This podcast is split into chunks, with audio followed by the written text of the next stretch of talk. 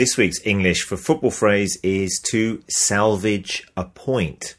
And this phrase is made up from the verb to salvage, which means to save, and a point, which is what each team receives when they draw a league match.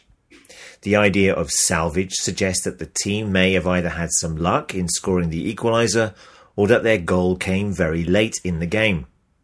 Now, when a team earns a point, it is slightly different from salvaging a point, as this suggests that the team has worked hard and deserved their point.